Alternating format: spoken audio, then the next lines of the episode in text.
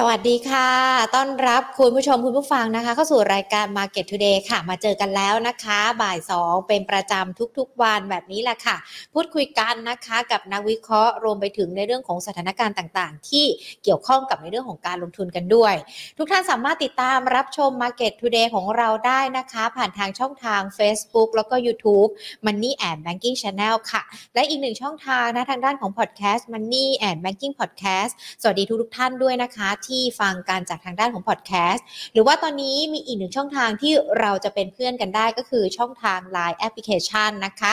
at market today search กันไปตัวเล็กทั้งหมดเลย แล้วก็กดมาเป็นเพื่อนกันได้นะคะ ไม่พลาดในเรื่องของการลงทุนค่ะ วันนี้นะคะยังคงมีประเด็นต่างๆ ที่จะเข้ามาพูดคุยกันเกี่ยวกับในเรื่องของการลงทุนในตลาดหุ้นค่ะหุ้นไทยนะคะ หุ้นตัวไหนซื้อได้บ้าง หุ้นตัวไหนอาจจะถอยออกมาก่อน หรือว่าใครที่มีหุ้นอยู่ในพอร์ต ตัวไหนพอที่จะถัวได้บ้างเดี๋ยววันนี้จะพูดคุยกับนักวิเคราะห์ในประเด็นนี้กันด้วยนะคะ แต่ก่อนที่จะไปพูดคุยกับนักวิเคราะห์ค่ะ ขอบพระคุณผู้สนับสนุนของเรากันก่อนนะคะ True True 5G คบกับ True ดียิ่งกว่าค่ะ และทางด้านของธนาคารไทยพาณิชย์จำกัดมหาชนนะคะ ขอขอบพระคุณมาณโอกาสนี้กันด้วยที่ให้การสนับสนุนรายการ Market Today ค่ะเอามาดูกันดีกว่าตลาดหุ้นไทยเป็นอย่างไรกันบ้าง ช่วงเช้าเนี่ยปิดบวกขึ้นมาได้เล็กน้อยนะคะ 0.19 จุดมีการพักตัวตามตลาดต่างประเทศกันด้วยนะ เดี๋ยวมาไล่เลี่ยงกันเซ็ตพักเช้าปิดกันไป 1,635.47 จุดนะคะ บวกขึ้นมา0.19 จุด หรือว่าบวกขึ้นมาได้ 0.01%มูลค่าการซื้อขาย 30,000 กว่าล้านบาทค่ะ วันนี้ตลาดหุ้นไทยอาจจะมีการพักตัวตามตลาดต่างประเทศที่มีการปรับตัวล่วงลงไปมากนะคะ หุ้นช่วงเช้าเนี่ยตลาดหุ้นเอเชียก็มีการปรับตัวย่อลงไปด้วย จุดต่ำสุดของช่วงเช้านะคะที่ไปเจอกัน1,627.64 จุดค่ะ จุดสูงสุดของช่วงเช้า 1,636.79 จุด วันนี้ 10 อันดับหลักทรัพย์ที่เรานำมาพูดคุยกันเนี่ยต้องบอกว่าอันดับที่ 1 อันดับที่ 2 แล้วก็อันดับที่ 4 อันดับที่ 5 ปรับตัวย่อลงไปกันหมดเลยนะคะ AOT ก็ปรับตัวย่อลงไป ปตทย่อลงไปค่ะ SCB CPO ก็มีการปรับตัวย่อลงไปเช่นเดียวกัน วันนี้หุ้นที่ดูเหมือนว่ามีการซื้อขายหลักทรัพย์มากที่สุด10อันดับเนี่ย รับตัวย่อลงไปจะเยอะมากกว่าที่มีการปรับตัวเพิ่มขึ้นด้วยนะคะ ดังนั้นเดี๋ยวดูทิศทางภาคบ่ายกันขณะเดียวกันวันนี้ก็ยังคงจับตาถ้าเป็นปัจจัยในบ้านเราก็คือในเรื่องของการประชุมคณะรัฐมนตรีนะ ทางด้านของทททเขาอาจจะมีความเห็นนะคะ หรือเป็นเรื่องที่เสนอต่อที่ประชุมคณะรัฐมนตรีในเรื่องของโครงการเราเที่ยวด้วยกันเฟส4จำนวน 1 ล้านสิทธิ์นะคะ เปิดระบบให้ประชาชนจองสิทธิ์เข้าร่วมโครงการ แล้วก็พักกันได้ตั้งแต่ 1 มิถุนายนนี้ แต่ว่าภายใต้เงื่อนไขเดิมก็คือต้องจองล่วงหน้า 7 วัน เดี๋ยวดูว่าวันนี้ที่ประชุมคณะรัฐมนตรีเนี่ยจะเห็นชอบในเรื่องนี้ด้วยหรือเปล่า ส่วนต่างประเทศนะคะยังคงติดตามในเรื่องของเศรษฐกิจจีนที่ยังต้องดูกันเพราะว่าวันนี้ทางด้านของ UBS แล้วก็ JP Morgan มีการปรับลดคาดการณ์ GDP ของจีนในปีนี้ลงด้วยนะคะ สาเหตุก็คือจากสถานการณ์ไวรัสโควิด -19 ที่เกิดขึ้น ท่ามกลางความพยายามของจีนที่อยากจะให้โควิดเป็นศูนย์กันด้วยนะคะ USB เนี่ยทำการลด GDP ของจีนในปีนี้เหลือ 3%จากเดิม 4.2%ค่ะ ขณะที่ JP Morgan ก็ลด GDP จีนเช่นเดียวกัน จากปีนี้เดิมคาดว่าจะขยายตัวได้ 4.3%มีการปรับลดลงเหลือประมาณสัก 3.7%แน่นอนนะคะว่าปัจจัยหลักเลยก็คือในเรื่องของสถานการณ์ไวรัสโควิด -19 ที่ระบาดในจีนด้วยนะคะ ทิศทางจะเป็นอย่างไรแล้วมันจะส่งผลให้เศรษฐกิจจีนย่ำแย่มากน้อยอย่างไรกันบ้างก็ต้องดูกันด้วย เพราะว่าตอนนี้นอกเหนือจากการที่จีนจะมีสถานการณ์ไวรัสโควิด -19 ที่ระบาดกันแล้วด้วยนะคะ สถานการณ์โควิดที่ยังต้องควบคุมกันด้วย ดูเหมือนว่าตอนนี้ไม่รู้ว่ามันจะเป็นการส่งสัญญาณที่สงบศึกกันด้วยหรือเปล่าระหว่างสหรัฐกับจีนด้วยนะคะ เพราะว่าล่าสุดดูเหมือนว่าทางด้านของคุณโจไบเดนเนี่ยกำลังพิจารณาเรื่องการปรับลดภาษี สินค้านำเข้าจากจีน วงเงิน 3.50 แสนล้านดอลลาร์ตอนแรกเนี่ยมันจะหมดอายุโดยอัตโนมัติ วันที่ 6 กรกฎาคมมีการคาดการณ์นะคะว่าอาจจะไม่ขยายระยะเวลาการบังคับใช้ เพราะว่าเงินเฟอ้อสูงขึ้นเป็นประวัติการในสหรัฐ ดังนั้นเรื่องนี้ก็ยังคงต้องติดตามกันด้วยค่ะอะพอเรามาพูดคุยกันในเรื่องของเศรษฐกิจจีนปัจจัยต่างๆ ที่ดูว่ามันอาจจะเป็นตัวฉุดรั้งในเรื่องของภาพรวมเศรษฐกิจโลกด้วยนะคะ ก็ยังคงเป็นประเด็นที่เราให้น้ำหนักกัน อีกหนึ่งเรื่องก็คือเรื่องของน้ำมันล่าสุดทางด้านของ CEO ซาอุดิอารามโคเขามีการออกมาเตือนด้วยนะคะ อุปทานน้ำมันโลกอาจจะมีการปรับตัวลดลง หลังตอนนี้ขาดเม็ดเงินลงทุนกันด้วยนะคะ ก็ยังคงเป็นประเด็นที่ต้องติดตามกันในเรื่องของอุปทานของน้ำมัน เพราะว่าแน่นอนมันมีผลต่อในเรื่องของการลงทุนกันด้วยว่าอาจจะไม่กล้าลงทุนด้วยหรือเปล่า หรือว่าแม้แต่ในเรื่องของทิศทางราคาพลังงานด้วยนะคะ ประเด็นปัจจัยต่างๆ เหล่านี้นะค่ะมันเลยเป็นที่มาในหัวข้อการพูดคุยในวันนี้นะคะว่า มันจะมีผลต่อหุ้นไทยอย่างไรหุ้นไทยหลังจากนี้จะเป็นอย่างไรกันบ้าง หุ้นที่นักลงทุนยังคงไปจับจังหวะไปซื้อกันได้อยู่ หรือว่าหุ้นที่อาจจะต้องชะลอถอยออกมาก่อนจะเป็นอย่างไรกันบ้างนะคะ หรือว่ามันยังมีตัวไหนที่นักลงทุนจะเข้าไปถัวเฉลี่ย ให้พอร์ตของเราเนี่ย ติดลบน้อยที่สุด หรือว่าอาจจะได้กำไรด้วยนะคะ ก็เดี๋ยวพูดคุยกับนักวิเคราะห์กันด้วย คุณผู้ชมที่เข้ามากันแล้วนะคะ Facebook อย่าลืมกดแชร์กันด้วยนะคะ จะได้มีเพื่อนนักลงทุนท่านอื่นเข้ามา หรือว่าทาง YouTube เข้ามากันแล้วมีคำถามก็อย่าลืมเขียนคำถามกันไว้นะคะ เดี๋ยวหญิงจะได้หยิบยกขึ้นมาพูดคุยกับนักวิเคราะห์กัน วันนี้นะคะเราจะคุยกันกับคุณอ้วนนะคะนัทพลคำถาเครือค่ะ ผู้อำนวยการอาวุโสฝ่ายวิเคราะห์หลักทรัพย์จากบริษัทหลักทรัพย์ยวนต้าประเทศไทยจำกัดนะคะ สวัสดีค่ะคุณอ้วนค่ะสวัสดีครับ อ่า ต้องบอกว่าครับผมวันนี้ตลาดหุ้นไทยดูเหมือนว่า ปรับตัวขึ้นมาภาคเช้าเล็กน้อยเท่านั้นนะคะ สาเหตุปัจจัยเนี่ยมันเกิดมาจากอะไรแล้วการปรับตัวเพิ่มขึ้นแบบนี้มันเป็นเขาเรียกว่า เป็นกรอบจำกัดระยะสั้นคือไม่ได้ไปไหนไกลมากไปกว่านี้แล้วหรือว่าครับก็เรามองเป็นแค่การ rebound นะครับ เพราะว่าตลาดหุ้นสหรัฐเองเนี่ยก็ต้องบอกว่าเอ่อปรับตัวลงมาค่อนข้างลึก นะครับถ้าเกิดว่าเอ่อเทียบกันตั้งแต่ต้นปีเนี่ยลงมาเกือบ30%นะครับถือว่าเยอะมากนะครับค่ะคือถ้าเกิดว่านักลงทุนมีเงิน 100 บาทเนี่ยเหลืออยู่ประมาณสัก 70 กว่าบาทนะครับเอ่อตลาดหุ้นยุโรปก็ปรับตัวลงมาเอ่อประมาณสัก 10 กว่าเปอร์เซ็นต์เกับ 20%นะครับเพราะฉะนั้นเนี่ยเอ่อลงมาลึกก็ต้องมีจังหวะของการฟื้นตัวกลับบ้างนะครับแล้วเราจะเห็นว่าเอ่อเหตุผลสำหรับการฟื้นตัวกลับในรอบนี้เนี่ยก็ยังไม่ดู แข็งแรงสักเท่าไหร่นะครับ อาจจะมีเรื่องของความคาดหวังเกี่ยวกับเอ่อมาตรการกระตุ้นเศรษฐกิจของจีนนะครับค่ะทั้งในเรื่องของนโยบายการเงินนะฮะที่มีการปรับลดอัตราดอกเบี้ยลงไปนะครับนโยบายการคลังที่บอกว่าจะใช้มาตรการทางภาษี เพื่อช่วยในการกระตุ้นเอ่อกำลังซื้อในประเทศนะครับ แต่ว่าเรื่องของ infrastructure เองโครงสร้างพื้นฐานเนี่ยอืมอาจจะยังไม่ได้ชัดนะครับ มันก็เลยทำให้เอ่อความคาดหวังตรงเนี้ยดูเหมือนไปยังไม่สุด นะครับคือคือจีนเองเนี่ยอีกด้านหนึ่งนะครับเขาก็มีเรื่องของภาระหนี้ในฝั่งของอสังหาริมทรัพย์ที่จะต้องแก้กันอยู่ เพราะฉะนั้นเนี่ยถ้าเกิดว่าใส่เงินลงไปกระตุ้นกันไปเยอะๆเนี่ยมันจะเป็นความเสี่ยงอีกด้านหนึ่งเหมือนกันนะครับเกี่ยวกับเรื่องของเอ่อภาระหนี้ที่มันเกิดขึ้นว่ามันจะยังไม่ได้ลงนะครับแล้วก็เรื่องของเงินเฟ้อที่ต้องบอกว่าถาโถมเข้าใส่ประเทศจีนอย่างหนักด้วย ถ้าเกิดดูในแง่ของดัชนีภาคการผลิตนะครับดัดัชนีราคาภาคการผลิต นะครับซึ่งตรงนั้นเนี่ยเอ่อยังปรับตัวเพิ่มขึ้นเยอะและทรงตัวในระดับสูงอยู่นะครับมันก็เลยทำให้เอ่อความคาดหวังเกี่ยวกับเรื่องของการฟื้นตัวทางเศรษฐกิจของจีนเนี่ยก็คงจะเป็นลักษณะของเอ่อระยะสั้นนะครับค่ะที่เอ่อทำให้สินทรัพย์เสี่ยงทั่วโลกเนี่ยพอจะมีความหวังนะครับแต่ความหวังนี้เนี่ยมันก็ถูกบดบังด้วยหลายเหตุผลด้วยกันนะครับหนึ่งเลยก็คือเอ่อแม้ว่าประธานาธิบดีสหรัฐเองจะบอกว่าเอ่อเรื่องของกำแพง การค้าเนี่ยนะครับที่เราใช้เรื่องของออภาษีที่เก็บกันไปมาระหว่างสหรัฐกับจีนเนี่ยอาจจะดูว่าบางส่วนอันไหนที่มันช่วยลดเรื่องของภาวะเงินเฟ้อกันได้เนี่ยโดยเฉพาะพวกสินค้าเกษตรต่างๆเนี่ยอาจจะปรับลงมาก่อนนะครับหรือตัวไหนที่มันหมดอายุไปอย่างเช่นเดือนกรกฎาคมเนี่ยก็มีสินค้าประมาณสัก 3 5 0 0 0 0 ล้านเหรียญนะครับที่จะครบกำหนดในการที่จะตั้งกำแพงภาษีขึ้นมา เพื่อดูรอบแรกตรงนี้เนี่ยนะครับเทรดวอลรอบแรกเนี่ยถ้าเกิดว่าหมดอายุแล้วก็ไม่ต้องต่อได้ไหมนะครับเพื่อที่จะเอ่อลดแรงกดดันทางด้านเงินเฟ้อของทั้งสองประเทศนะครับแต่ว่าพอคุณไบเดนพูดอย่างนี้ปุ๊บก็เหมือนให้ยาหอมนะครับเหมือนค่ะเหมือนโปรยเหมือนคำรูปหวัหลังก่อนเออโปรยโปรยคำหวังก่อนเหมือนรูปหลังไว้ก่อนนะครับค่ะแต่สุดท้ายก็มาแตะเรื่องของไต้หวันนะฮะซึ่งไต้หวันเนี่ยเอ่อสำหรับใครที่ต้องบอกว่าเหมือนคนในครอบครัวของจีนเนี่ย นะครับสำหรับคนที่อยู่กันแบบครอบครัวอย่างเงี้ยนะฮะใครมาแตะต้องเอ่อแตะเนื้อต้องตัวคนในครอบครัวเราเนี่ยก็เดือดเหมือนกันนะครับค่ะเอ่อเพราะฉะนั้นเนี่ยทางการจีนก็เลยรู้สึกว่าจะไม่ค่อยพอใจสักเท่าไหร่กับท่าทีของสหรัฐในการที่จะเอ่อมาก้าวไก่ายเรื่องของทางการเมืองในไต้หวันนะครับ แล้วก็ก้าวไก่ายในเชิงของการขู่กันด้วยนะครับว่าถ้าเกิดเอ่อทางการจีนเนี่ยปฏิบัติต่อไต้หวันเหมือนที่รัสเซียทำกับยูเครนเนี่ยนานาชาติเนี่ยเขาก็ ไม่ยอมเหมือนกันนะครับ มันก็เลยทำให้ประเด็นบวกถูกหักล้างด้วยประเด็นการเมืองระหว่างประเทศตรงนี้นะครับ ประเด็นบวกด้านการค้าถูกหักล้างด้วยประเด็นการเมืองระหว่างประเทศนะครับ สุดที่แล้วเนี่ยไปกลับก็เลยมันก็เลยคาดหวังได้ยากนิดหนึ่งนะครับ เพราะฉะนั้นเนี่ยการฟื้นตัวของตลาดหุ้นทั่วโลกขึ้นมาเนี่ยนะครับปัจจัยบวกปัจจัยลบระยะสั้นเนี่ยถ่วงดุลกันไป น้ำหนักก็เลยไปไปเจอกันที่ปัจจัยหลักนะฮะซึ่งปัจจัยหลักก็ต้องบอกว่า มันเป็นเรื่องของสภาพคล่องที่ลดลงกันทั่วโลกนะครับ กับอีกประเด็นหนึ่งก็คือเรื่องของต้นทุน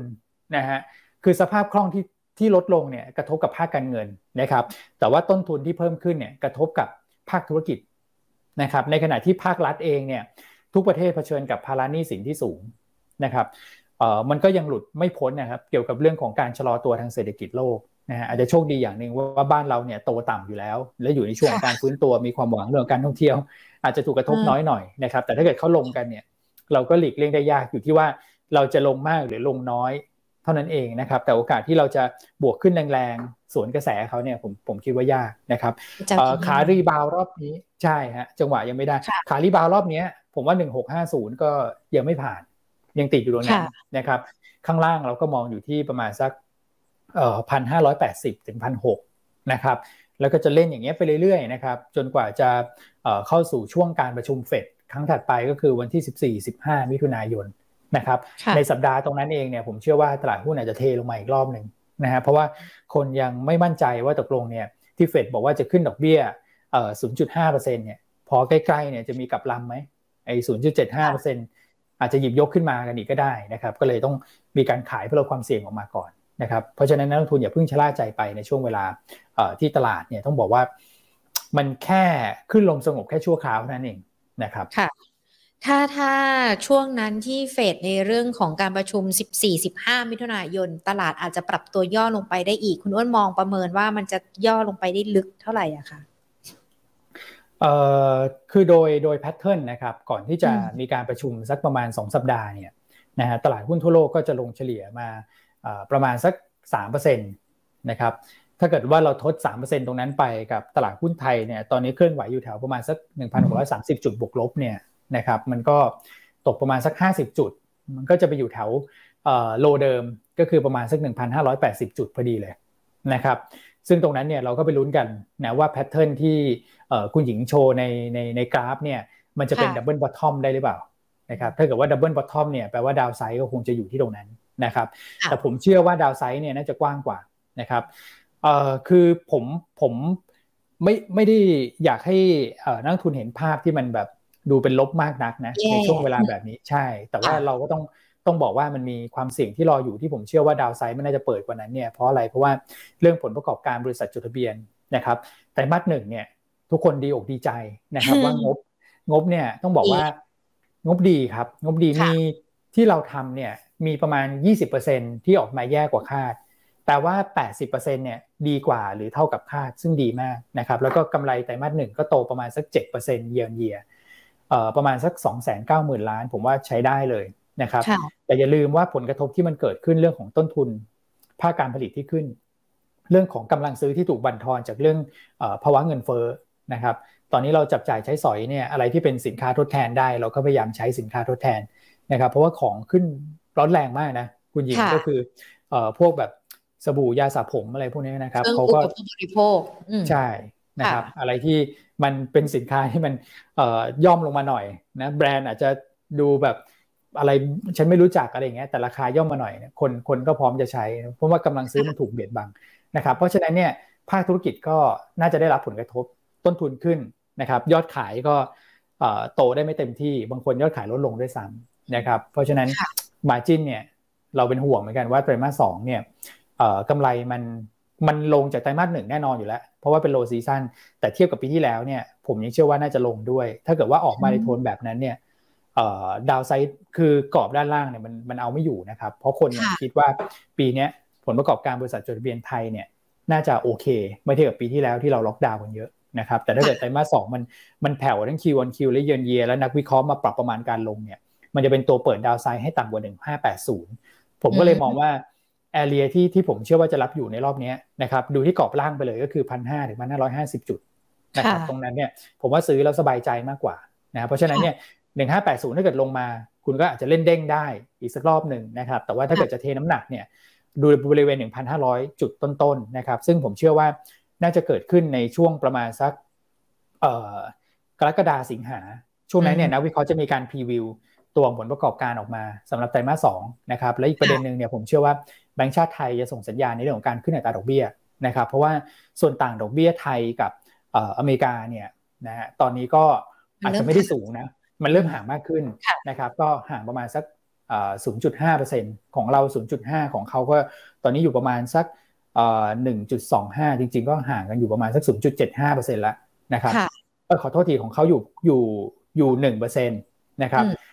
ห่างกันอยู่ประมาณ 0.5 นะฮะ แต่ถ้าเกิดเขาขึ้นอย่างเงี้ยนะครับ ไปอีกขึ้น 50 basis point อีกสัก 3 ครั้งเนี่ยนะครับ มันจะห่างกัน 2%ซึ่ง 2%เนี่ย เป็นจุดห่างมากที่สุดที่ในภาวะปกติมันควรจะเกิดขึ้น ถ้าเกิดห่างมากกว่านี้บาทมันจะอ่อนเกินไป ซึ่งไม่ดีนะครับ ไม่ดีกับการนำเข้า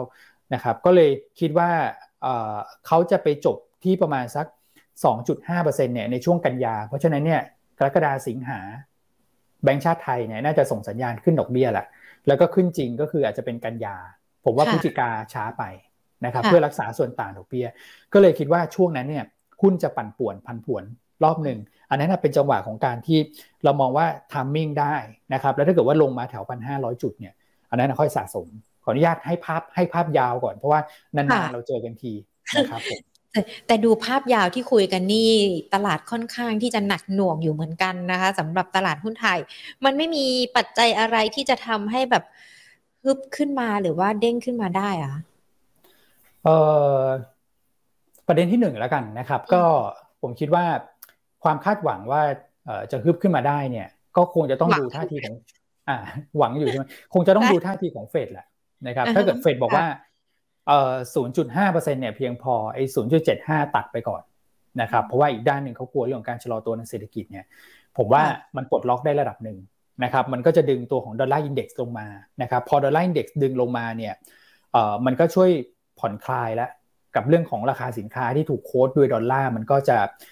เริ่มที่จะมีราคาถูกลงนะครับจากก่อนหน้านั้นพอดอลลาร์แข็งเนี่ยนึกเวลาเราซื้อน้ำมันเนี่ยเราต้องเอาบาทไปซื้อดอลลาร์ แล้วเอาดอลลาร์ไปซื้อน้ำมันอย่างเงี้ยมันมันยิ่งแพงไปใหญ่นะครับ อันนี้ก็พอจะช่วยได้อันที่หนึ่งนะครับ อันที่ 2 ก็คือเรื่องของจีน ถ้าเกิดจีนจัดการโควิดได้ไวแล้วก็ตุ้นเรื่องของโครงสร้างพื้นฐานเนี่ยนะครับ ผมว่าช่วยตลาดเอเชียได้เยอะเลยนะครับ เพราะว่าจีนก็จะนำเข้าพวกสินค้าพวกพันนำเข้าพวกวัตถุดิบต่างๆ วัสดุก่อสร้างเนี่ยเข้าไปเยอะหลังจากนี้นะครับ ก็น่าจะช่วยประเทศเราที่ค้าขายกับจีนได้เยอะนะครับ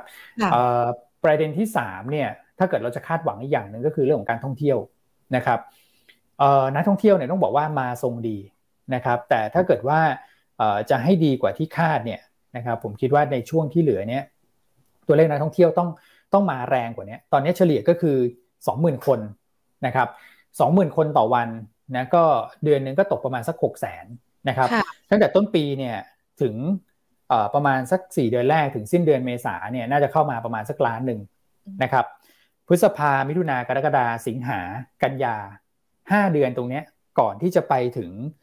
high season ของการท่องเที่ยวในช่วงไตรมาส4เนี่ยนะครับ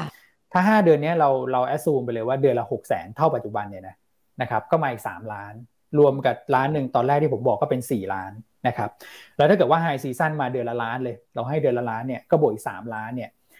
มันจะตกอยู่ประมาณสักหกล้านนะครับ เอ่อเดี๋ยวนะสามล้านบวกล้านหนึ่งเป็นสี่ล้านอะไปก็เป็นเจ็ดล้าน อย่างเงี้ย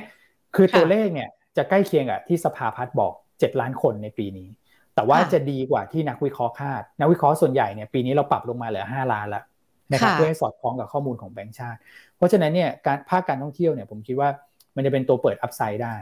นะครับก็คงจะต้องหวังตรงนั้นกับอีกอีกหวังที่สี่นะครับ คือคือสองสองหวังแรกเนี่ยเราหวังต่างประเทศก็คือสหรัฐกับจีนถูกไหม หวังที่สามหวังที่สามก็คือเรื่องของการท่องเที่ยวในประเทศกับหวังที่สี่ใช่นะครับ ในบ้านเราหวังหวังที่สี่ก็หวังในบ้านเราเหมือนกันนะครับ แต่ว่าโอกาสเกิดขึ้นก็ เราต้องไปดูหน้างานอีกทีหนึ่งก็คือ ตอนนี้สภาเปิดแล้วนะครับ ตั้งแต่วันที่ยี่สามยี่สองพฤษภาเป็นต้นมานะครับ ก็นับวันที่ยี่สามก็คือเมื่อวานนี้แหละนะฮะประเด็นก็คือว่าพอสภาเปิดแล้วนะครับ เรื่องของการเมืองจะมีสีสันมากขึ้น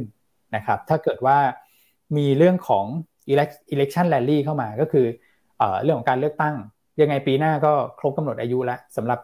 รัฐบาลชุดนี้ก็คือมีนาปี 66 ถูกไหมครับ แต่ถ้าเกิดว่าจะยุบสภากันก่อนเนี่ยมันก็อาจจะมี election rally เข้ามา คือไม่ว่าจะยุบสภาหรือว่าครบกำหนดเรื่องของการเลือกตั้งเนี่ยเราไม่ได้มองว่าเป็นการเปลี่ยนแปลงรัฐบาลหรือเปลี่ยนแปลงทางการเมือง อันนี้ไม่มีประเด็นการเมืองนะครับ แต่ผมมองว่าทุกครั้งนะฮะที่มีการยุบสภา หรือมีการเลือกตั้งเนี่ยนะครับเม็ดเงินมันจะสะพัด สะพัดในแง่ไหนทำไมคนบอกว่ามีการเลือกตั้งเม็ดเงินต้องสะพัดในตลาดหุ้นก็หนึ่งก็คือมาตรการกระตุ้นเศรษฐกิจต้องทิ้งทวนนะครับเพราะว่ารัฐบาลชุดเดิมก็ต้องเรียกเรตติ้งในช่วงโค้งสุดท้ายเพราะใกล้เลือกตั้งแล้วใช่ไหมครับอันที่สองก็คือมันมีความคาดหวังของรัฐบาลชุดใหม่เออไม่คือคำความคาดหวังของคนที่จะเข้ามาเป็นเป็นคู่แข่งในการเลือกตั้งอะเขาก็จะโปรยนโยบายมานะครับพอประชาชนเห็นนโยบายว่า จะช่วยดูแลสินค้าเกษตร จะช่วยดูแลค่าครองชีพทุกคนก็กล้าใช้จ่ายไงพอคิดว่าถ้าเกิดว่าฉันเกิดเป็นรัฐบาลชุดนี้เข้ามาเนี่ยเขาก็จะดูแลเรื่องของค่าของชีพให้ดูแลเรื่องของค่าแรงให้อย่างเงี้ยเป็นต้นอันนี้คือคือภาพเงินสะพัดในในตลาดหุ้นทุกตลาดจะเป็นแบบนี้นะครับ election rally เนี่ยผมว่ามันเป็นธีมที่แรงนะในตลาดเอเชียเราจะเห็นว่าประเทศไหนที่มีการเลือกตั้งเนี่ยโฟล์มันจะมีการไหลเข้านะครับ ถ้าเกิดว่ามีประเด็นนี้ด้วยเนี่ย ก็พอจะช่วยได้ ผมมองว่ามีมีสี่ประเด็นเป็นนอกประเทศสองแล้วก็ในประเทศสองที่จะทำให้หุ้นเนี่ยกลับไปพันเจ็ดค่ะจะไม่หุ้นกลับไปพันเจ็ดก็คือต้องมีพวกเนี้ย นะครับอืมค่ะ ก็ถือว่ายังเป็นปัจจัยบวกที่มีถึง 4 ข้อเนี่ยก็ถือว่าน่าจะเยอะพอสมควรแหละกับตลาดหุ้นไทยแต่เมื่อสักครู่นี้เราพูดถึงในเรื่องของการท่องเที่ยวที่ถือว่าเป็นความคาดหวังของประเทศหลักๆ ด้วย แต่ถ้าเราดูการตอนนี้นอกจากโควิด ถึงแม้ว่ามันจะเราจะเรียนรู้กันได้แล้ว แต่มันก็มีโรคอุบัติใหม่เหมือนกันนะคุณอ้วนที่เราอาจยังคงต้องระมัดระวังกันด้วย อย่างฝีดาดลิงที่ตอนนี้เขาก็ยังคงมีความความความกลัวกันอยู่ หรือว่าอาจจะต้องจับตากันด้วย มีผลกระทบมากน้อยยังไงกันบ้างไหมคะหรือว่ามันจะมีตอนที่ถ้ามันมาในไทยแล้วเท่านั้น เอ่อคือแวบแรกที่ผมได้ยินเนี่ยผมกลัวนะนะครับ ผมกลัวแล้วก็ผมหยุดเลยนะครับ ที่ชอบไปเที่ยวสวนสัตว์หรืออะไรเงี้ยหยุดนะครับอันนี้มันจะทำให้ต้องบอกว่าการเดินทางเนี่ยหรือว่าการใช้ชีวิตเนี่ยมันหยุดชะงักเพื่อมาดูข้อมูล นะครับทุกประเทศเป็นเหมือนกันหมดนะมันก็อาจจะทำให้กราฟที่เคยแบบโอ้ขึ้นมาอย่างเงี้ยหยุดนิดนึงนะครับ แต่พอคนทำความเข้าใจอะครับคุณหญิงว่าเรื่องโรคฝีดาดลิงเนี่ยนะครับมันก็เป็นไวรัสนะโควิดก็เป็นไวรัสนะครับ แต่ว่าการแพร่กระจายเนี่ย อันที่หนึ่งก็คือถ้าผมอ่านแล้วผมเข้าใจถูกต้องนะนะครับ ก็คือว่าไม่ได้ง่ายเหมือนโควิดเข้าใจก่อนนะครับ อันที่สองคือยังไม่มียารักษา แต่ว่าวัคซีนที่มีเดิมเนี่ย นะครับตัวของไข้ทรพิษเนี่ยมันสามารถที่จะเอามาใช้เพื่อป้องกันได้ประมาณสัก 80-85%นะครับประเด็นที่ 3 คือตอนนี้เรายังใส่แมสกันอยู่นะครับเพราะฉะนั้นเนี่ยผมเลยเชื่อว่าเรามีบทเรียนที่หนักหนาสาหัสกับเรื่องของโควิด มาแล้ว ซึ่งมันเป็นบทเรียนที่เกิดขึ้นทั่วโลก ไม่ใช่ประเทศใดประเทศหนึ่ง หรือภูมิภาคใดภูมิภาคหนึ่ง เราแค่ยืดระยะเวลาในการถอดแมสหรือว่ายืดระยะเวลาในการแบบ ตอนนี้ทุกคนสะอาดหมดอะยืดยืดระยะเวลาในการใช้ชีวิตแบบเนี้ย ออกไปนะครับ เท่านั้นเองผมก็เลยมองว่าพอทำความเข้าใจได้แล้วเนี่ยว่ามันไม่ได้เร็วและแรงเหมือนตอนโควิดที่เป็นสายพันธุ์เดลต้าเนี่ยก็ไม่ได้กระทบกับบรรยากาศการลงทุนมากนะ ผมยกตัวอย่างว่าหุ้น reopening บ้านเราเนี่ยพอมีข่าวฝีดาษลิงนะเมื่อวานอาจจะมีเขย่าเขย่านิดหน่อยนะครับแต่สุดท้ายเนี่ยก็ปิดบวกไต่ระดับขึ้นไป เพราะคนเข้าใจว่ามันยังไม่ได้แบบเปิดโอกาส ที่จะกลับมาล็อกดาวน์กันอีกสักรอบหนึ่งแต่เอาว่าบางประเทศก็เริ่มมีการประกาศการกักตัวนะ ถ้าเกิดเป็นก็กักตัวแต่ว่ามันก็ยังไม่ถึงขั้นล็อกดาวน์นะครับผมเลยมองว่าณข้อมูลที่เรามีนะตอนนี้เนี่ยแต่อย่าเพิ่งวางใจนะโควิดแรกๆก็มาแบบนี้เหมือนกันณข้อมูลที่เรามีตอนนี้ยังไม่กระทบการลงทุน และผมเชื่อว่าเราจะผ่านไปได้อะไม่ไม่ได้หนักเท่ากับเรื่องของโควิดที่เข้ามาครับผม คือเราอาจจะมีประสบการณ์จากช่วงโควิดกันมาแล้วด้วยเนาะทำให้เราเรียนรู้ว่าเราจะต้องปรับตัวหรือว่ารักษาตัวเองยังไงกันบ้างนะคะ ดังนั้นเองพอเราดูปัจจัยต่างๆ ที่เกิดขึ้นแล้ว มาเข้าหัวข้อกันดีกว่า ตอนนี้ตลาดหุ้นไทยถึงแม้ว่ามันอาจจะมีการปรับตัวย่อลงติดตามปัจจัยจากต่างประเทศ มันยังคงมีหุ้นที่เข้าไปซื้อได้อยู่ใช่ไหมคะคุณนวลครับอันนี้หัวข้อเราเนี่ย ซื้อถั่วถอยนะครับ คือถ้าเกิดถอยราคานี้เพื่อให้กับนักลงทุน ใช่นะครับ คือคือถ้าเกิดถอยถอยถอยตรงเนี้ย ผมคิดว่าdownside มันก็เหลือไม่เยอะนะครับ ก็ต้องดูต้องดูหุ้นมากกว่านะครับ คือสาม choice เนี่ยผมว่าเราเราไปดูหุ้นในพอร์ตเลยนะถ้าเกิดให้นักวิเคราะห์แนะนำโดยภาพรวมเนี่ยเอ่อมันอาจจะไม่ได้อะไร แต่ผมคิดว่าเอาไปประยุกต์ใช้ว่าถ้าหุ้นตัวไหนเนี่ยเอ่อ valuation แพง trade PE สูงสูง แล้วเป็นหุ้นไซส์กลางไซส์เล็กเนี่ยคุณถอยก่อน คุณถอยไม่ต้องถัว คุณถอยมาเลย ไอ้พวกหุ้นไซส์กลางไซส์เล็กที่คุณเคย ที่เคยทำเงินให้คุณเยอะๆอะอย่าไปติดภาพว่าเขาจะทำเงินให้เยอะต่อไปนะเพราะผมเห็นความอ่อนแอของกำไรบริษัทจดทะเบียนนะนะครับหุ้นขนาดกลางขนาดใหญ่ ผลประกอบการไตรมาสหนึ่งจริง ๆ ยังไม่ถูกกระทบจากเรื่องของต้นทุนที่ขึ้นเนี่ยผลประกอบการเนี่ยเขา strong นะแต่หุ้นใน MAI เนี่ยหุ้นไซส์เล็กเนี่ย ผลประกอบการเนี่ยเขามีความอ่อนไหวนะครับ ก็คือความอ่อนไหวกับเรื่องของเศรษฐกิจ แล้วถ้าเกิดออดอกเบี้ยในประเทศขึ้นเนี่ยพวกนี้กำไรบางอยู่แล้วกำไรมันจะยิ่งลงนะครับ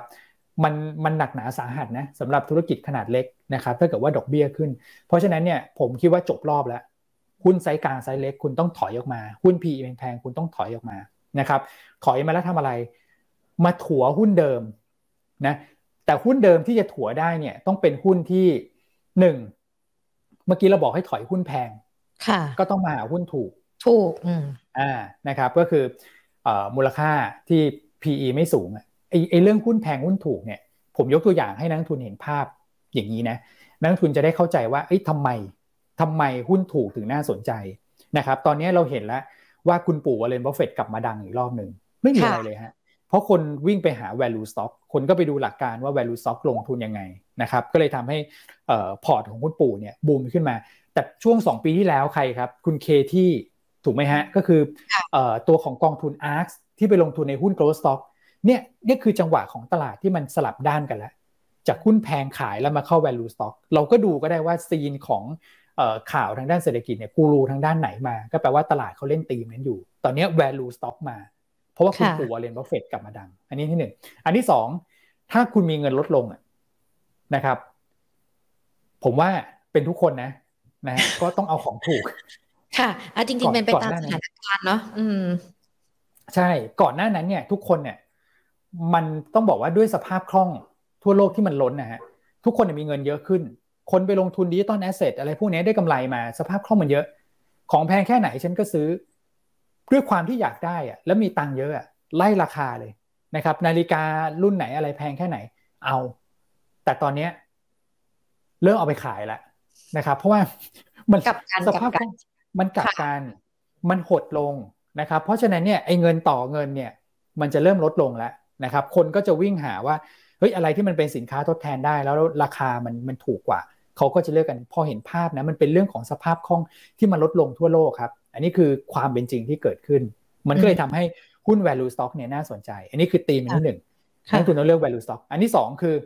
ตอนนี้ผมตัดทุกอย่าง อะไรที่ไม่จำเป็นตัดออกนะครับ แล้วก็เอาของที่จำเป็น มันก็จะเป็นตีมที่สองก็คือต้องเป็น defensive ด้วย ของจะเป็นอะไรครับ ก็คือเสื้อผ้าเครื่องนุ่มห่มอ่ายังยังโอเคอยู่นะครับ หรือว่าจะเป็นพวกอ่าปัจจัยสี่อาหารเครื่องดื่มนะครับอ่าไฟฟ้าโทรศัพท์มือถือหรืออะไรพวกนี้นะครับ ก็จะต้อง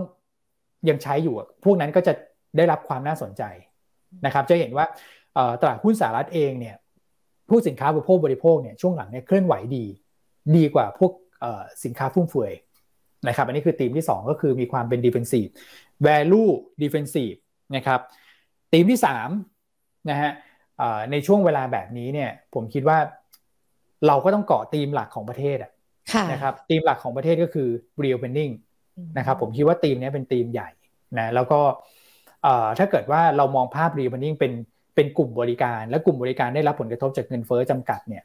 ตรงนี้มันเป็นการตอบคำถามว่าไอ้ทำไมต่างชาติสนใจหุ้นเรานะครับ เพราะว่าบ้านเราเนี่ยครึ่งตลาดอะเป็น service sectorนะครับสามสิบเปอร์เซ็นเป็นภาคการผลิต อันนี้โดนกระทบนะแต่มันไม่เหมือนตลาดอื่นที่แบบกระจุกตัวอยู่กับภาคการผลิต แล้วมันกำลังโดนกระทบจากเรื่องของต้นทุนที่ขึ้นนะแต่บ้านเราเนี่ยก็ลองดูสิเรื่องของการท่องเที่ยวเนี่ยแพงแค่ไหนเราก็กัดฟันไปอะนะครับ ก็ตอนนี้แพงมากนะเออแต่ว่าคนก็ยังก็ยังไปกันอยู่ เพราะว่ามันมันเป็นเรื่องของการท่องเที่ยวเป็นเรื่องประสบการณ์จริงๆนะนะครับ ก็เลยมองว่าตีมรีเรียพนิ่งเนี่ยเป็นตีมที่ 3 ที่ผมคิดว่ายังเกาะไปได้เรื่อยถ้าเกิดว่าหุ้นลงมานะครับ ก็ก็ซื้อถั่วพวกนั้นได้นะครับค่ะส่วนธีมที่ 4 ก็คือหุ้นที่ปรับตัวหรือว่ามีความยืดหยุ่นรับกับภาวะเงินเฟ้อกับดอกเบี้ยได้ดี อันนี้มี 2 กลุ่มหลักก็คือกลุ่มแบงก์กับกลุ่มค้าปลีก มันก็จะไปเข้ากับธีมที่ 3 ก็คือ reopening อยู่ดี นะครับเพราะฉะนั้นเนี่ยถ้าจะถั่วเนี่ยผมพูดมาซะเยินยาวฟังไม่ทันไปกรอซ้ำอีกทีนึงนะนะครับก็คือ4ธีมเนี้ยคุณถั่วได้นะครับ ส่วนบางคนบอกฉันถอยมาแล้วฉันรอก่อนได้ไหมไอตัวที่ถั่วเนี่ยฉันก็ไม่เข้าแก๊ปตรงนี้ด้วย ก็ไม่มีก็ปล่อยพอร์ตว่างไว้ก่อน แล้วก็ค่ะค่อยไปซื้อนะครับ พอไปซื้อเนี่ย ผมให้จังหวะจากโคลนไปแล้วว่าขึ้นอยู่กับเงื่อนไขอันไหนถึงก่อน อย่างเช่นถ้าเกิดตลาดลงมาพันห้า โดยที่ยังไม่ไปถึงในช่วงประมาณสักปลายกรกฎาถึงต้นสิงหา คุณก็ซื้อได้นะครับ เพราะว่าอันไหนถึงก่อนคุณก็ซื้อไป แต่ถ้าเกิดตลาดยังไม่ถึงมันพันห้าคุณก็อาจจะรอดูตอนเขาพรีวิวงบไตรมาสสองกันก็คือกรกฎาค่ะสิงหา แล้วมีการส่งสัญญาณดอกเบี้ย ไอ้ตรงนั้นเนี่ยคุณค่อยซื้อแบบใส่น้ำหนัก นึกออกไหม อันนี้ให้เห็นภาพเลยนะ ถอยตัวไหน ถัวตัวไหน ถัวกลุ่มไหน แล้วก็ซื้อซื้อกลุ่มไหน ซื้อเนี่ยให้ให้เป็นจังหวะเวลา ส่วนกลุ่มไหนก็คือก็สี่ทีมนั่นแหละ นะครับค่ะมันก็มี reopening มีค้าปลีกมีแบงก์ใช่ไหมครับ แล้วก็พวก value pay พวก defensive ต่างๆนะครับถั่วนี่คือเกือบจะทุกตัวที่อยู่ในตลาดแล้วนะสี่ธีมที่ที่เราพูดคุยกัน แสดงว่าความน่าสนใจของตลาดหุ้น หรือว่าแม้แต่การที่เราจะเข้าไปถั่วหุ้น เราก็ต้องมองยาวกันด้วยถูกไหมคะอย่างที่คุณอ้วนบอกไปว่ารอในอนาคตมันก็จะมีการปรับตัวเพิ่มขึ้นด้วย ใช่ครับ คือค่ะผมคิดว่าเอ่อเมกะเทรนเนี่ยอื มันเล่นได้นะคำคำคำที่คุณหญิงบอกว่าต้องต้องค่ะดูแบบยาวๆเนี่ย คือผมผมยังเชื่อในเมกะเทรนนะว่ามันไม่ได้หายไปคำว่าเมกะเทรนอย่างเช่นอะไรครับ new normal อย่างอย่างอย่างที่เราเป็นกันอยู่ทุกวันเนี้ยนะครับมันมีโอกาสที่จะเปลี่ยนไปแล้วเปลี่ยนไปเลย พวกการ work from home กัน คืออย่างผมถ้าเกิดว่ากลับไปทำงานเนี่ยก็จะเป็นรูปแบบไฮบริดแล้ว เราก็ยังทำงานที่บ้านก็ยังใช้พวกแบบเอ่อไอทีพวกนี้อยู่นะครับ อันที่สองก็คือพวกทีม EV car อย่างเงี้ย อืมอันนี้มันมันมันชัดแล้วผมคิดว่า EV car เนี่ย น่าสนใจสำหรับบ้านเรานะนะครับ เพราะว่าเท่าที่ผมดูนโยบายนะของรัฐบาลกับของดรชาติชาติ อันนี้เชื่อมโยงมาการเมืองนิดนึงนะครับค่ะนโยบายของรัฐบาลเนี่ยเขาบอกว่าอะรัฐบาลไม่ดูไม่ค่อยมีผลงาน แต่ว่าผลงานที่เป็นชิ้นโบแดงของเขาเนี่ยก็ต้องยกเครดิตให้เขาก็คือ EV ถูกไหมฮะคือเรื่อง EEC เรื่องอะไรเนี้ยมาตั้งนานแล้วฮะเรื่องคนละครึ่งเรื่องอะไรพวกเนี้ยผมว่าสมตั้งแต่สมัยดรสมคิดแหละ นะครับเคลมไม่ได้แต่ว่าอันที่เขาเคลมได้เนี่ยก็คือตัวของ EV car นะครับซึ่ง EV car เนี่ยถ้าเกิดไปดูนโยบายในการหาเสียงของดร.ชัชชาติเนี่ยก็คือเอาง่ายๆว่ารถหาเสียงใช้รถรถไฟฟ้านะครับค่ะขี่จักรยานมาเอ่ออมใช้รถไฟฟ้าทุกอย่างนะครับเพราะฉะนั้นเนี่ยมันจะเป็นนโยบายเดียวที่เกิดซิน e จีมันจะมีพลังค่ะนะครับผมก็เลยมองว่าพวก EV car เนี่ยเป็น megatrend ที่เราสามารถเกาะไปได้ ก็ให้เป็นตีควบคู่กับ pre-opening เอ่อ ที่นักลงทุนจะเอาไว้หาหุ้นสำหรับการฟื้นตัวของตลาดในรอบถัดไปค่ะนะครับอะพอเมื่อกี้บอกว่าเราถอยกันไปแล้วแหละ แล้วก็มีถัวด้วยว่ากลุ่มไหนกันบ้าง ซื้อตามจังหวะระยะอ่าจังหวะของเวลาที่มันเกิดขึ้นในช่วงนั้น ดังนั้นเองในช่วงนี้จังหวะระยะเวลาที่มันยังคงต่ำๆไม่ไปไหนหรือว่าแม้แต่ปัจจัยต่างๆ มารุมเร้าก็ยังคงมีมีตัวที่เป็นจังหวะนี้เข้าไปได้ใช่ไหมคะ ใช่ครับ ใช่คค่ะรับ โอเค ก็ผมผมให้เอ่อเป็นเอ่อภาพชุดหุ้นอย่างนี้แล้วกันนะครับว่าเอ่อตอนนี้ที่หยุนต้าเราเรามองอยู่เนี่ยนะครับเราก็มองกลุ่มธนาคารพาณิชย์นะครับเพราะผมค่ะเชื่อว่าเอ่อกลุ่มธนาธนาคารพาณิชย์เนี่ยหนึ่งก็เลยหนึ่งเลยก็คือล้อไปกับการฟื้นตัวของเศรษฐกิจนะครับ ซึ่งประเทศไทยเป็นเพียงไม่กี่ประเทศนะครับที่เอ่อ GDP ปีนี้เราโต 3 ปีหน้าเราโต 4 ก็คือปีหน้าดีกว่าปีนี้ นะครับค่ะส่วนประเทศพัฒนาแล้วเนี่ยปีหน้าจะชะลอกว่าปีนี้นะครับ เพราะฉะนั้นเนี่ยเอ่อหุ้นที่ล้อไปกับการฟื้นตัวทางเศรษฐกิจได้เนี่ยก็คือกลุ่มแบงค์นะครับแล้วผมเห็นท่าทีของแบงค์ชาติเนี่ยเอ่อเริ่มช่วยเหลือธนาคารมากขึ้น เพราะว่าก่อนหน้านั้นเนี่ยธนาคารก็เข้าไปช่วยนะครับตอนที่โควิดระบาดเยอะๆเนี่ยธนาคารก็ช่วยเอ่อภาคครัวเรือนแล้วก็ภาคธุรกิจเยอะ นะครับตอนนี้แบงค์ชาติก็กลับมาช่วยธนาคารแล้วนะครับเกี่ยวกับเรื่องของเอ่อการตั้งสำรองที่ไม่ต้องตั้งเยอะนะครับแล้วก็เปิดโอกาสในการที่จะชะลอการขายพวก NPA นะครับ NPA ก็คือบ้านที่ยึดมาเนี่ยคุณก็ไม่ต้องรีบขายนะครับค่ะก็คือเก็บไว้ก่อน แล้วก็ไม่ต้องตั้งสำรองตัวนี้นะครับเพราะเขามองว่า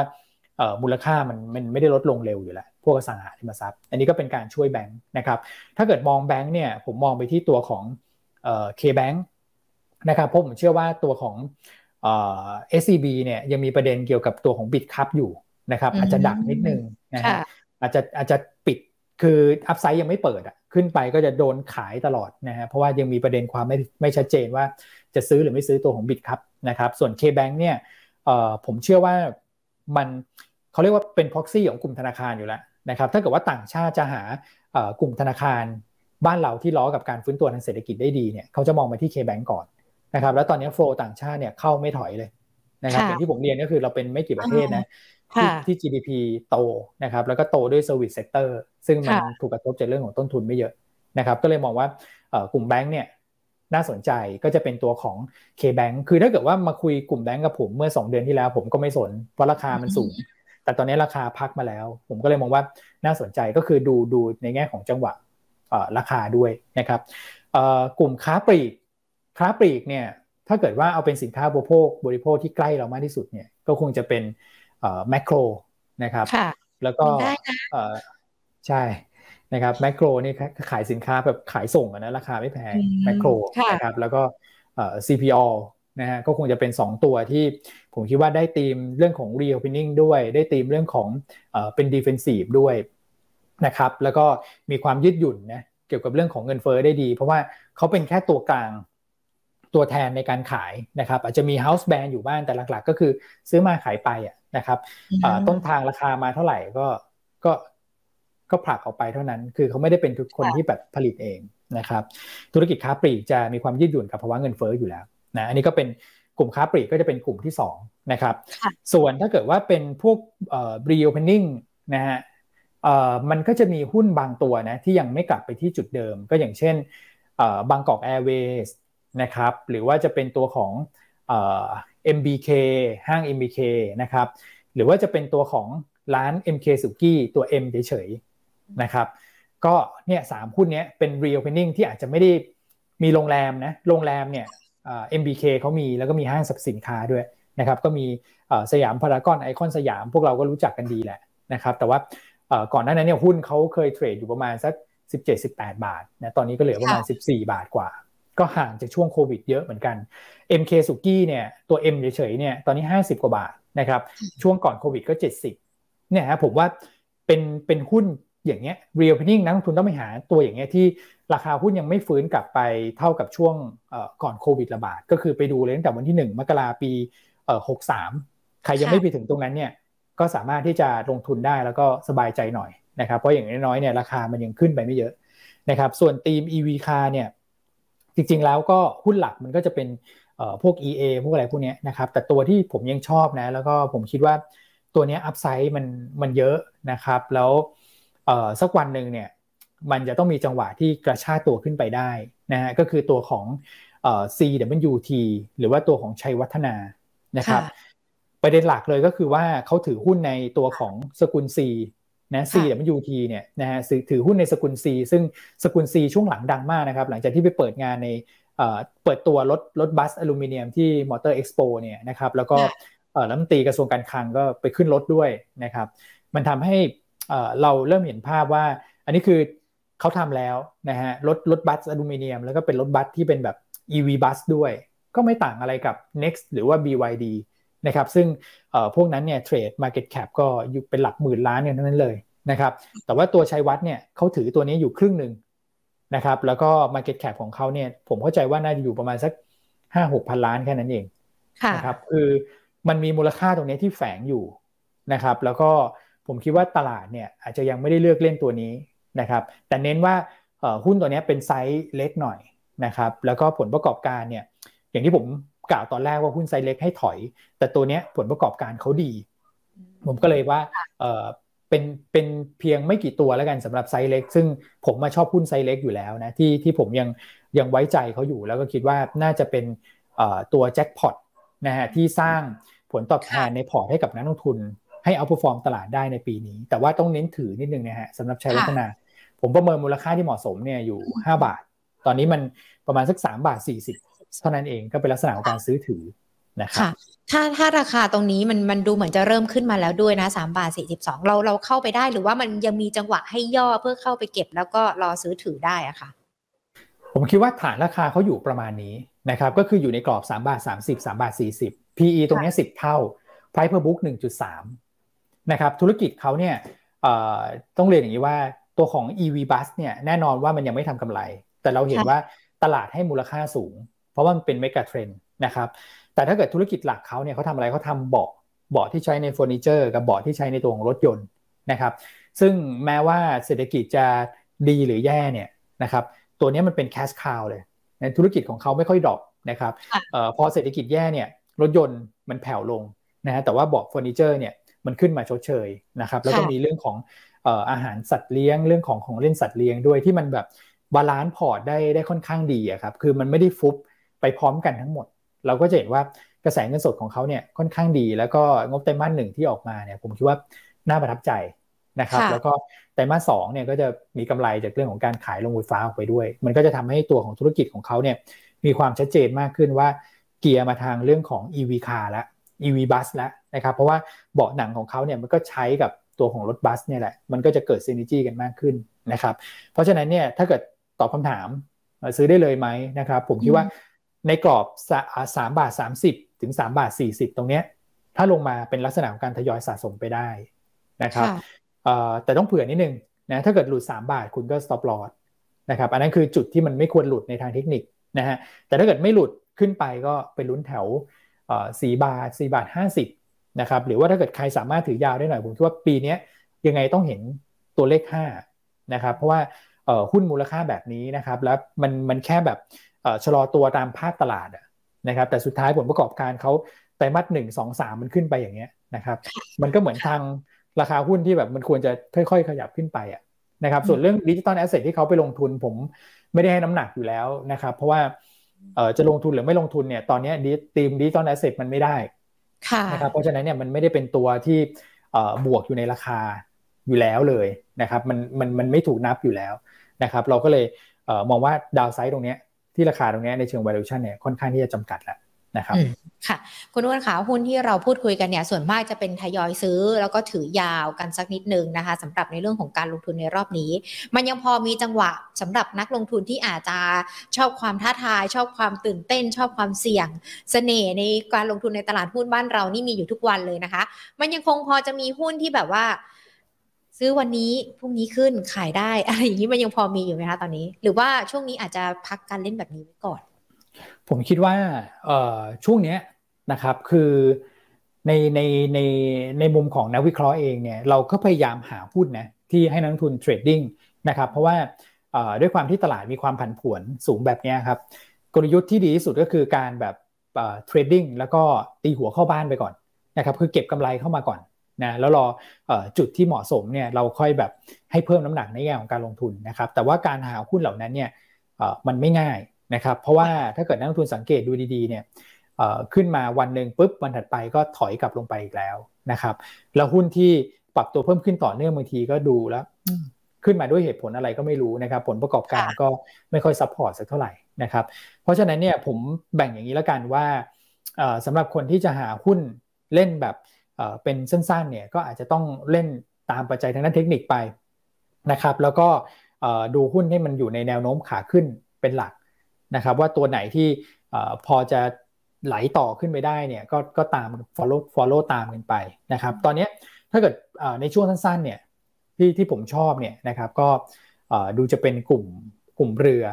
นะครับกลุ่มเรือเนี่ยมันมีโมเมนตัมที่เริ่มที่จะยืนเหนือเส้น 200 วันขึ้นมาแล้ว นะครับแล้วก็ถ้าเกิดจีนเขามีการกระตุ้นเศรษฐกิจเกิดขึ้นนะครับมีการนำเข้ามากขึ้นเนี่ยคิดว่าตัวของค่าระวังเรือก็น่าจะขยับขึ้นมา มันก็จะเป็นบวกกับพวกเรือเทกองโดยตรงนะครับก็ถ้าเกิดซื้อวันนี้เอาไปขายพรุ่งนี้ก็อาจจะดูตัวของพีเชีย TTA อย่างเงี้ยเป็นต้นนะครับ แต่ว่าการเล่นแบบนี้เองมันก็ต้องต้องมีจุด stop loss ด้วยเหมือนกันนะครับ ครับผม ค่ะอะก็ถือว่าต้องระมัดระวังอย่างพีเชียนี่ stop loss ที่เท่าไหร่เดียค่ะ พีเชียเนี่ยนะครับยี่สิบบาทหกสิบโอเคยี่สิบบาทหกสิบนะครับ ก็ถ้าซื้อวันนี้นะครับแล้วหลุด 20 บาทนะครับ อันนี้ก็ต้องถอยออกมาก่อนนะฮะส่วน TTA นะครับ TTA วันนี้ดูดูส่งค่อนข้างดีนะครับ ถ้าเกิดหลุดโลเมื่อวานนะโลเมื่อวานก็อโลวันก่อนหน้านู้นแล้วกันที่ 10 บาท 10 สตางค์ก็ถอยออกมา อย่างนี้เป็นต้น นะครับผมมองว่า TTA ดูดูโอเคกว่าตัวของพีเชียนะนะครับถ้าเกิดว่าจะซื้อลุ้นลุ้นเด้งวันพรุ่งนี้นะครับค่ะ อ่า วันนี้นะคะ นักลงทุนต้องบอกว่าซื้อถั่วถอยได้เทคนิคได้ตัวกันไปแล้ว แล้วก็ยังมีเก่งกำไรเทรดดิ้งมาฝาก 2 ตัว แต่ต้องระมัดระวังแล้วก็ดูจุด stop loss ด้วยนะคะว่าจะต้องที่เท่าไหร่ แล้วก็อาจจะต้องจับจังหวะใช้ทางเทคนิคกันดี ๆ ด้วยนะคะ คุณอ้นขามี คุณผู้ชมเนี่ยทั้ง Facebook แล้วก็ YouTube สอบถามคำถามมาเยอะแยะมากมายเลยนะคะ เดี๋ยวหญิงขอเริ่มจากทางด้านของ Facebook กันก่อนละกันนะคะ มีน้องสอบถามมานะคะ คุณบอยสมิธค่ะสอบถามตัวชิโนไทยมาค่ะ สเต็กมองยังไงคะตัวนี้ครับผมกลุ่มรับเหมาก่อสร้างเนี่ยนะครับตอนนี้ดูจะแผ่วไปนะครับ เพราะว่า เรื่องของต้นทุนด้วยนะที่ขึ้น แล้วก็มีเรื่องของประเด็นค่าแรงรออยู่นะครับ ซึ่งค่าแรงเนี่ยอันนี้ก็เป็นความเสี่ยงอันนึงของผลประกอบการบริษัทจดทะเบียนเหมือนกันนะครับ ถ้าเกิดว่าดูจากกราฟเนี่ยยังไม่พ้นกรอบขาลงนะครับ แนวรับมีโอกาสลงมาทดสอบบริเวณ 12 บาท 50 นะครับ ส่วนแนวต้านเนี่ยถ้าเกิดว่าจะกลับขึ้นไปต้องผ่าน 13 บาท 20 ให้ได้ก่อนนะครับ ถ้าเกิดว่ายังยืนเหนือตรงนั้นไม่ได้เนี่ยยังมีความเสี่ยงที่จะพักตัวลงมาอยู่นะครับ ค่ะ คุณจิรกิจนะคะ อันนี้เป็นข้อคำถามจากทางด้านของ YouTube นะคะ TU ค่ะ มีทุนอยู่ 16 บาท 70 สตางค์ควรถอยหรือถือดีคะ ตอนนี้ 16 บาท 60 ครับ ก็ผมคิดว่าถือได้นะ เพราะว่าตัว TU เนี่ยลงมาค่อนข้างลึกแล้วนะครับ แล้วก็ฐานราคาเนี่ยต้องบอกว่าพอลงมาแล้วมันอัตราเร่งการปรับลงเนี่ยมันเริ่มชะลอ นะครับเพราะฉะนั้นเนี่ยแปลว่ามันใกล้จะฟื้นตัวกลับขึ้นมาในระยะสั้นนะครับแล้วจริง ๆ TU ก็เป็นหุ้นในทีมดิเฟนซีของเราด้วยนะครับแต่ทำไมราคาหุ้นตอนนี้ดูจะไม่ค่อยเอาผู้ฟอร์มเลยนะครับเพราะว่าเรื่องของต้นทุนในตัวของปลาของเขาเนี่ยมันก็ขยับขึ้นมานะครับแล้วก็เรื่องของต้นทุนในการผลิตตัวทูน่ากระป๋องตัวอะไรพวกนี้นะครับหลายๆอย่างมันมันมันปรับตัวเพิ่มขึ้น นะครับ แต่ผมเห็นว่าราคาหุ้นเนี่ยมันเริ่มชะลอการปรับลงแล้วนะครับ เพราะฉะนั้นเนี่ยอยากให้ถือลุ้นก่อนนะไอ้ปัจจัยลบที่ผมบอกเนี่ยมันซึมซับมาในราคาหุ้นหมดแล้วแหละนะครับ แต่อยู่ที่ว่ามันจะถูกปลดล็อกประเด็นตรงนี้เมื่อไหร่นะครับ ปลดล็อกเมื่อไหร่ดีก็อาจจะต้องรอเรื่องของต้นทุนนะซึ่งต้นทุนหลักๆเนี่ยมันผูกกับราคาน้ำมันนะเมื่อไหร่ก็ตามที่ราคาน้ำมันเนี่ยพลิกอ่อนตัวลงมานะครับหุ้นพวกนี้นะที่ที่ถูกกระทบจากเรื่องของต้นทุนที่ขึ้นเนี่ยมันจะฟื้นตัวกลับไปได้ดีเลย นะครับมันน่าแปลกนะสำหรับหุ้นบางตัวที่ไปไปเชื่อมโยงกับราคาน้ำมันได้ยังไง แต่ว่ามันเป็นอย่างนั้นจริงๆนะฮะถ้าเกิดเรามองภาพในแง่ของต้นทุนการผลิตที่มันขึ้นนะครับ ค่ะถือก่อนนะถือไว้ก่อนนะคะสำหรับตัวนี้ คุณทอมนะคะ สอบถามหุ้นอ๋อ TKS ไปแล้วเนาะตัวต่อไป TKS ค่ะ TKS เออสิบเอ็ดบาทยี่สิบราคาปัจจุบันมองยังไงคะ อืม คือ คือ TKS เนี่ย ก็ อืมคือคือติดนิดเดียวครับว่าอ่าตอนนี้ลูกเนี่ยก็คือตัวของซินเน็กเองเนี่ยก็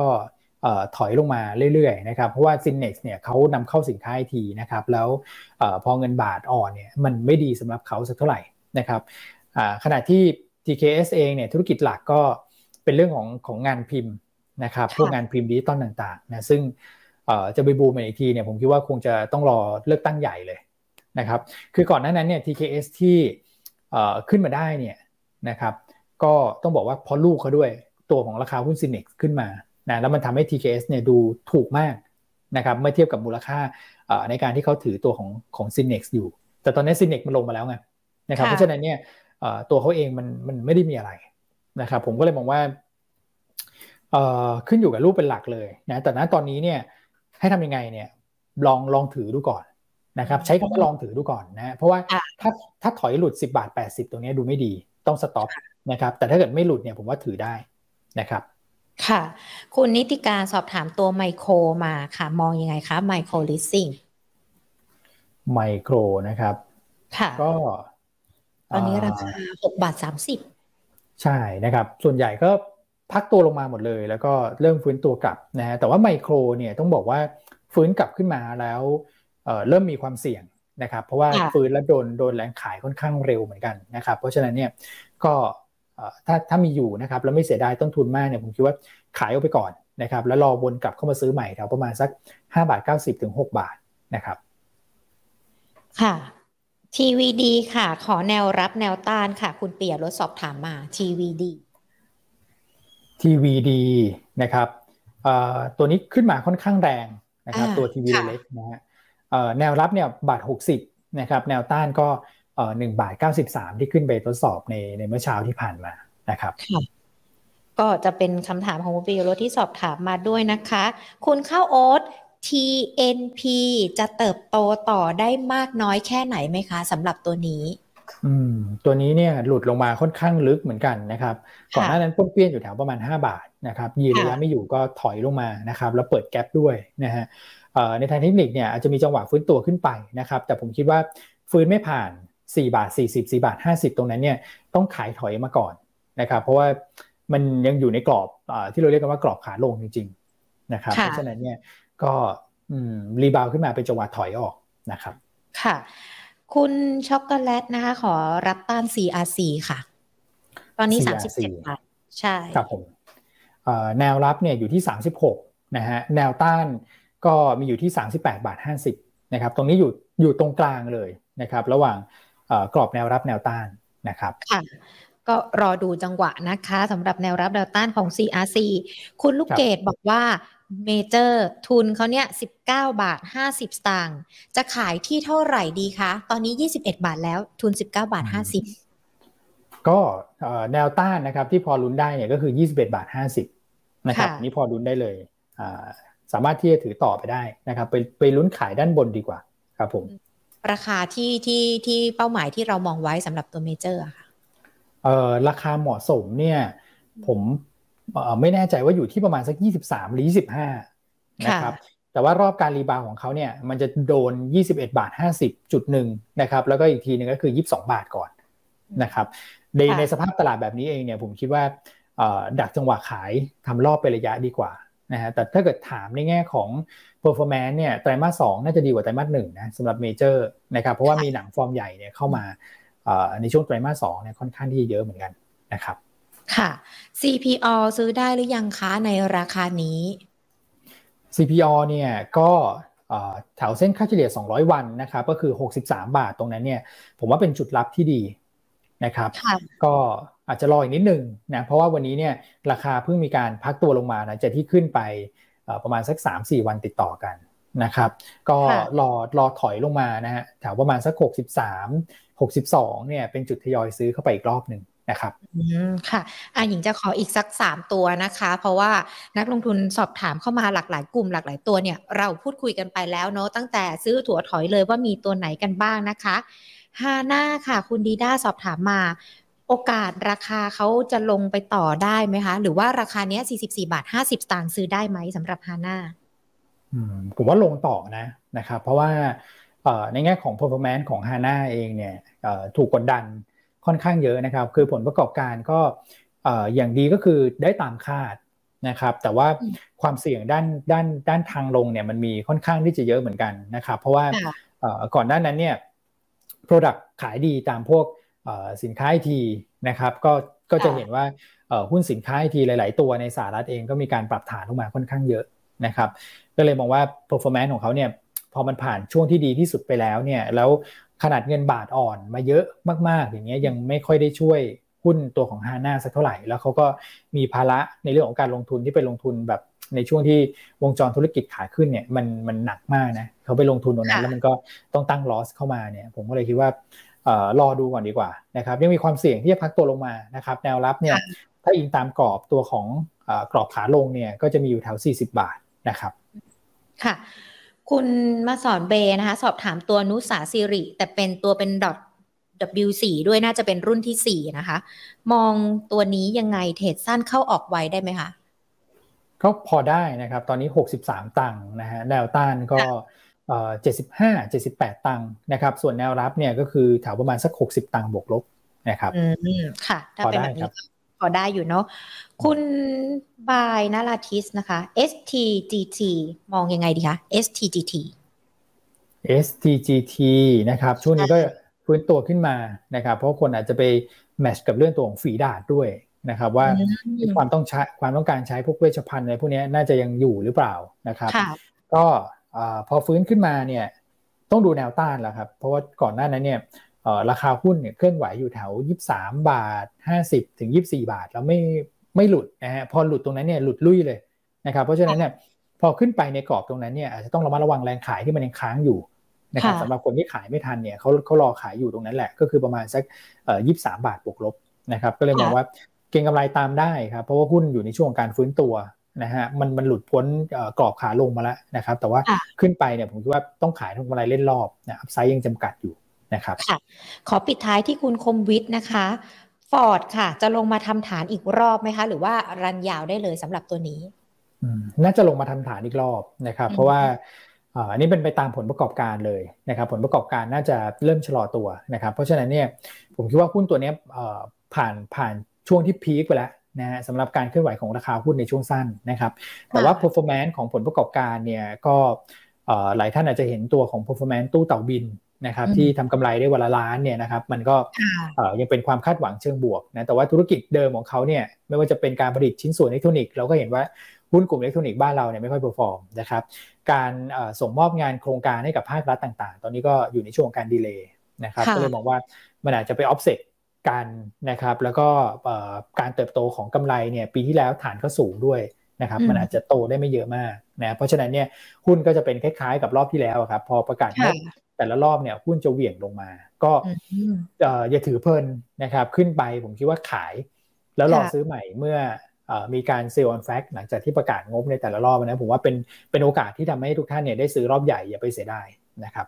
ค่ะ อ่า วันนี้มีคุณผู้ชมสอบถามเข้ามาหลากหลายตัวนะคะ แล้วก็เข้ามาฟังกันหลายหลายคนเลยนะคะ แล้วที่สำคัญเนี่ย มีแฟนคลับคุณอ้วนด้วยนะ อย่างคุณพิสิทธิ์บอกว่าแฟนคลับหยวนต้าครับ คุณเป่าภาวรินนะคะ ก็บอกว่าเป็นทั้งแฟนคลับคุณอ้วน แล้วก็แฟนคลับหยวนต้าด้วยนะคะ ขอบพระคุณที่ติดตามรับชมรับฟังกันด้วยนะคะ แล้วก็วันนี้ขอบพระคุณคุณอ้วนมาก ๆเลยนะคะ ที่มาพูดคุยการมองภาพรวม แล้วก็อาจจะให้คำแนะนำกับนักลงทุนเนาะ ในจังหวะตลาดหุ้นแบบนี้ ซื้อตัวไหนได้บ้างถัวจังหวะไหนกันได้บ้างหรือว่ากลุ่มไหนกันได้บ้าง หรือว่าถอยแบบไหนกันได้บ้างและที่สำคัญเนี่ยยังมีเก่งกำไรเทรดดี้มาฝากนักลงทุนแล้วก็ตอบคำถามหลาย ๆ ท่านที่สอบถามเข้ามาด้วยนะคะ วันนี้ขอบพระคุณมาก ๆ เลยค่ะ แล้วเดี๋ยวโอกาสหน้าเราพูดคุยกันใหม่นะคะ ครับ ยินดีครับ สวัสดีครับค่ะ สวัสดีค่ะเอาละค่ะ พูดคุยกันไปแล้วนะคะ เกี่ยวกับในเรื่องของการลงทุนทิศทางตลาดหุ้นกันด้วยนะคะ ยังคงมีแนวโน้มที่ที่ยังลงทุนได้เดี๋ยวจะมาสรุปให้ฟัง ก่อนที่จะสรุปให้ฟังขอ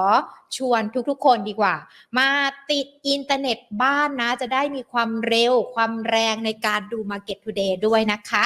True Online ค่ะ เปิดตัวแคมเปญใหม่นะคะ กับ True Gigatech Pro Life ค่ะ อินเทอร์เน็ตบ้านไฟเบอร์อันดับหนึ่งนะคะ ที่ครบกว่าคุ้มกว่าแรงกว่าทุกกระแสในไทย ที่จะมาเติมเต็มไลฟ์สไตล์การใช้ชีวิตในบ้านนะคะ ให้คุณโปรสุดได้ทุกเรื่องภายในบ้าน ถือว่าเป็นการสร้างมาตรฐานใหม่ให้ตลาดบรอดแบนด์ในไทยค่ะพร้อมจะเปลี่ยนบ้านคุณนะคะ ให้เป็นบ้านอัจฉริยะได้เพียงง่าย ๆ ด้วยความโปร 5 เรื่องค่ะ เรื่องที่ 1 ก็คือ2 g b Pro Speed โปรสุดทุกเรื่องความเร็ว ด้วยโมเด็ม 6 เสาที่ดีที่สุดนะคะ รับสัญญาณได้เร็วแรงเสถียรไม่มีสะดุด และ Mesh Router Pro Wi-Fi 6 ค่ะ ตัวช่วยกระจายสัญญาณให้ครอบคลุมทั่วบ้าน โปรเรื่องที่ 2 นะคะ ก็คือ True Gigatech Flexi Pro โปรสุดทุกไลฟ์สไตล์ค่ะ บริการที่คุณสามารถปรับเปลี่ยนความเร็วอินเทอร์เน็ตบ้านให้ตรงกับตามไลฟ์สไตล์ได้ดั่งใจ โปรที่ 3 นะคะ บริการ True Gigatech Tech Pro โปรสุดทุกเรื่องการให้บริการ ดูแลครบทุกด้านระดับโปรรวดเร็วทันใจ แก้ไขปัญหาฉับไวใน 24 ชั่วโมงค่ะ โปรที่ 4 ก็คือโปรคอนเทนต์นะคะ โปรสุดทุกเรื่องคอนเทนต์กับกล่องทีวีอัจฉริยะ True ID True ID TV นะคะ ที่มาพร้อมกับคอนเทนต์แล้วก็กีฬาระดับโลกกีฬาดัง ๆ เลยนะคะ และโปรที่ 5 โปรสุดท้ายก็คือ โปรโฮมเทคโปรสุดทุกเรื่องบ้านอัจฉริยะ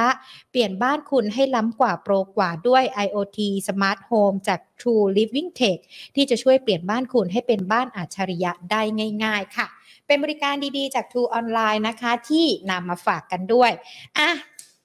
ใครยังอยู่ทักทายกันดีกว่า เดี๋ยวหญิงจะสรุปให้ฟังนิดนึงนะ ขอบพระคุณทุกๆทท่านที่ยังอยู่เป็นเพื่อนกันนะคะ อย่างที่คุณอ้วนบอกไปตอนนี้ตลาดหุ้นไทยมันยังคงต้องจับจังหวะกันอยู่ด้วย เรายังคงต้องรอผลการประชุมเฟดที่จะมีขึ้นในช่วงกลางเดือนมิถุนายนด้วยนะคะ แล้วก็ผลประกอบการของบริษัทจดทะเบียนไตรมาสสที่นักลงทุนอาจจะต้องติดตาม แต่มันยังมี 4 ปัจจัยที่ถือว่าเป็นปัจจัยบวกต่อการลงทุนนะคะ เป็นปัจจัยจากต่างประเทศ 2 ปัจจัยจากในประเทศ 2 จะมีอะไรกันบ้างเดี๋ยวลองฟังย้อนหลังลังกันได้ และที่สำคัญในช่วงนี้ตลาดหุ้นไทย ซื้อถัวถอยได้หมดเลย มีเป็นกลุ่มมีเป็นตัวที่นำมาฝากกันด้วยนะคะ รวมไปถึงหุ้นเก็งกำไร 2 ตัวด้วย ดังนั้นใครที่ฟังไม่มาฟังไม่ทันนะคะ สามารถติดตามย้อนหลังกันได้ Facebook YouTube Money at Banking Channel รวมไปถึงพอดแคสต์กันด้วย ทักทายกันดีกว่านะคะสำหรับทุกๆ คนเลย วันนี้เสียงอาจจะแบบแหบแห้งไปบ้างต้องขออภัยด้วยนะคะคุณธงชัย คุณกิจชัย น้องชาวนันสวัสดีค่ะ คุณตูน คุณบอยสมิธนะคะ คุณนวรัตน์ คุณพิสิทธิ์นะคะ ขอบพระคุณทุกๆท่านเลยที่ติดตามการจากทางด้านของ Facebook นะคะ ส่วน YouTube วันนี้ขอบพระคุณทุกๆ คนเลยนะคะ คุณคมวิทย์คุณจิรกิจ คุณอ๋อย คุณพีรพงศ์คุณลูกเกดนะคะ คุณทอม คุณต้อง คุณหมอดูดวงจีนอาจารย์วิชัย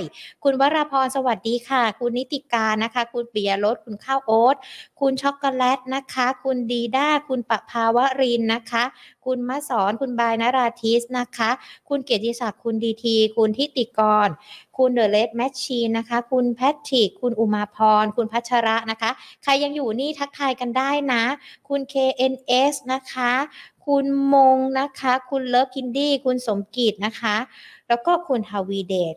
คุณอาโยโมบายด้วยหรือเปล่าอะสวัสดีทุกทุกท่านนะคะ ที่ติดตามรับชมรับฟัง Market Today ของเรานะคะ มาพบเจอกันเป็นประจำทุกๆวันบ่ายสองแบบนี้แหละค่ะ ส่วนพวกนี้จะมีนักวิเคราะห์ท่านใดมากันบ้างนะคะ อย่าลืมกด Subscribe ที่ YouTube นะคะ ขอย้ำอีกรอบหนึ่งแล้วก็กดไลค์ที่เพจ Facebook กันไว้เวลาที่เรามีการไลฟ์สดกัน จะไปแจ้งเตือนทางช่องทางที่ตั้งท่านกดติดตามกันไว้นะคะ จะได้ไม่พลาดกันตั้งแต่ต้นชั่วโมงเลยเนาะส่วน Market Today นะคะ วันนี้หมดเวลาแล้วค่ะ พรุ่งนี้บ่ายสองกลับมาเจอกันใหม่ วันนี้ลากันไปก่อนนะคะ สวัสดีค่ะ